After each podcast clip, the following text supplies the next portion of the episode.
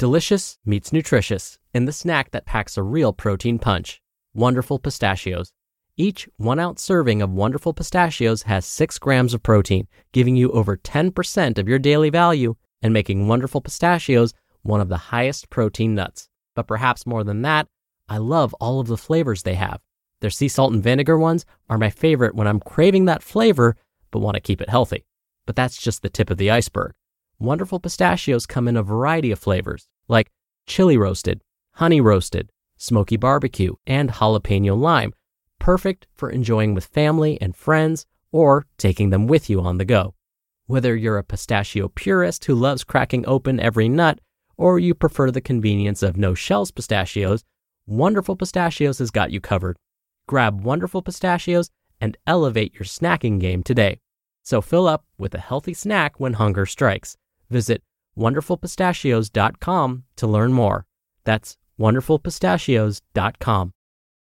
Mom deserves the best, and there's no better place to shop for Mother's Day than Whole Foods Market. They're your destination for unbeatable savings, from premium gifts to show-stopping flowers and irresistible desserts. Start by saving 33% with Prime on all body care and candles. Then get a 15-stem bunch of tulips for just $9.99 each with Prime. Round out Mom's menu with festive rosé, irresistible berry chantilly cake, and more special treats. Come celebrate Mother's Day at Whole Foods Market.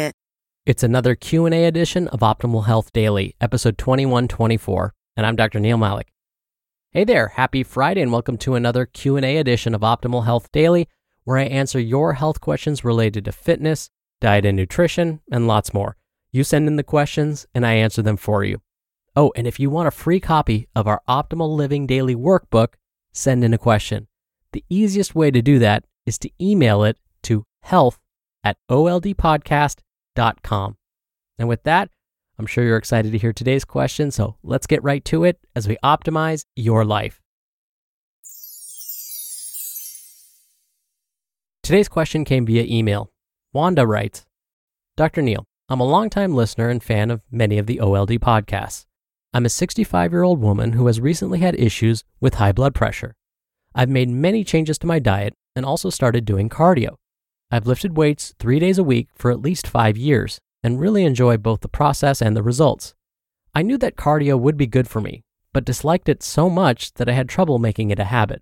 I've been progressing with my workouts, and now my question is what should I focus on? Increasing the duration of the workout? Increasing the resistance? Increasing speed? Is high intensity interval training better? Since I dislike cardio, I want to be sure to focus on what will do me the most good in regards to high blood pressure and high cholesterol. Thank you for all you do. Thank you for taking the time to send in your question, longtime listener Wanda. I am thrilled to hear about your progress. What you've accomplished so far is not easy. So, if you haven't already, I hope you've taken the time to give yourself a pat on the back. Now, you may have heard this term, muscle confusion. Now, I'll be clear here. Muscle confusion is not a scientific term. Instead, it's a simplification of a valid concept, forcing the muscles to adapt to new movements. A related term you probably have also encountered is muscle memory.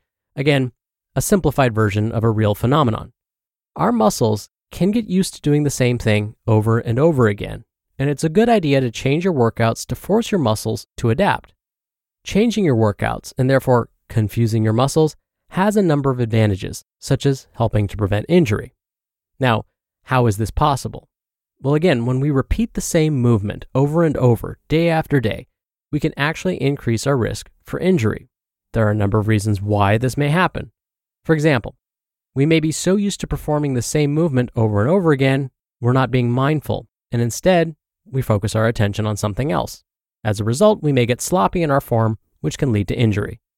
Repeating the same movement may also fatigue those muscles. So, if we continue performing the same movement after the muscles are fatigued, that too may lead to injury. If we think about our overall fitness and even the shape and size of our muscles, muscle confusion can be beneficial here too.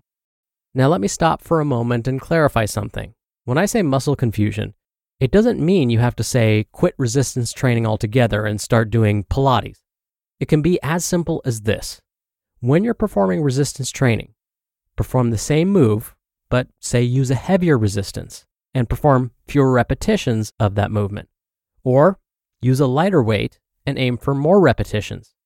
Or you could try a different resistance exercise altogether, but one that uses the same groups of muscles. Or change the amount of rest time between sets of exercises. These are all ways to confuse your muscles and to continue making more progress. Now, there is a mnemonic device that certified trainers have to memorize. It's called the FITT principle, F I T T. This principle is all about muscle confusion. So stick with me here. The F in FITT or FIT stands for frequency. This means that if you want to confuse your muscles and keep making progress, change the frequency of your workouts. If you normally perform resistance training three times a week, add one more day, or only go once a week. Changing the frequency doesn't mean you have to increase how often you work out. You could decrease it and then on the other days, do something else. The I in FITT stands for intensity. If changing the frequency doesn't feel right, change the intensity of your workouts. Again, you could do this by having a longer or shorter rest period between lifts. So, say after you perform an exercise, you normally rest for one minute before repeating that exercise. You could instead rest for only 30 seconds. The first T in FITT stands for time.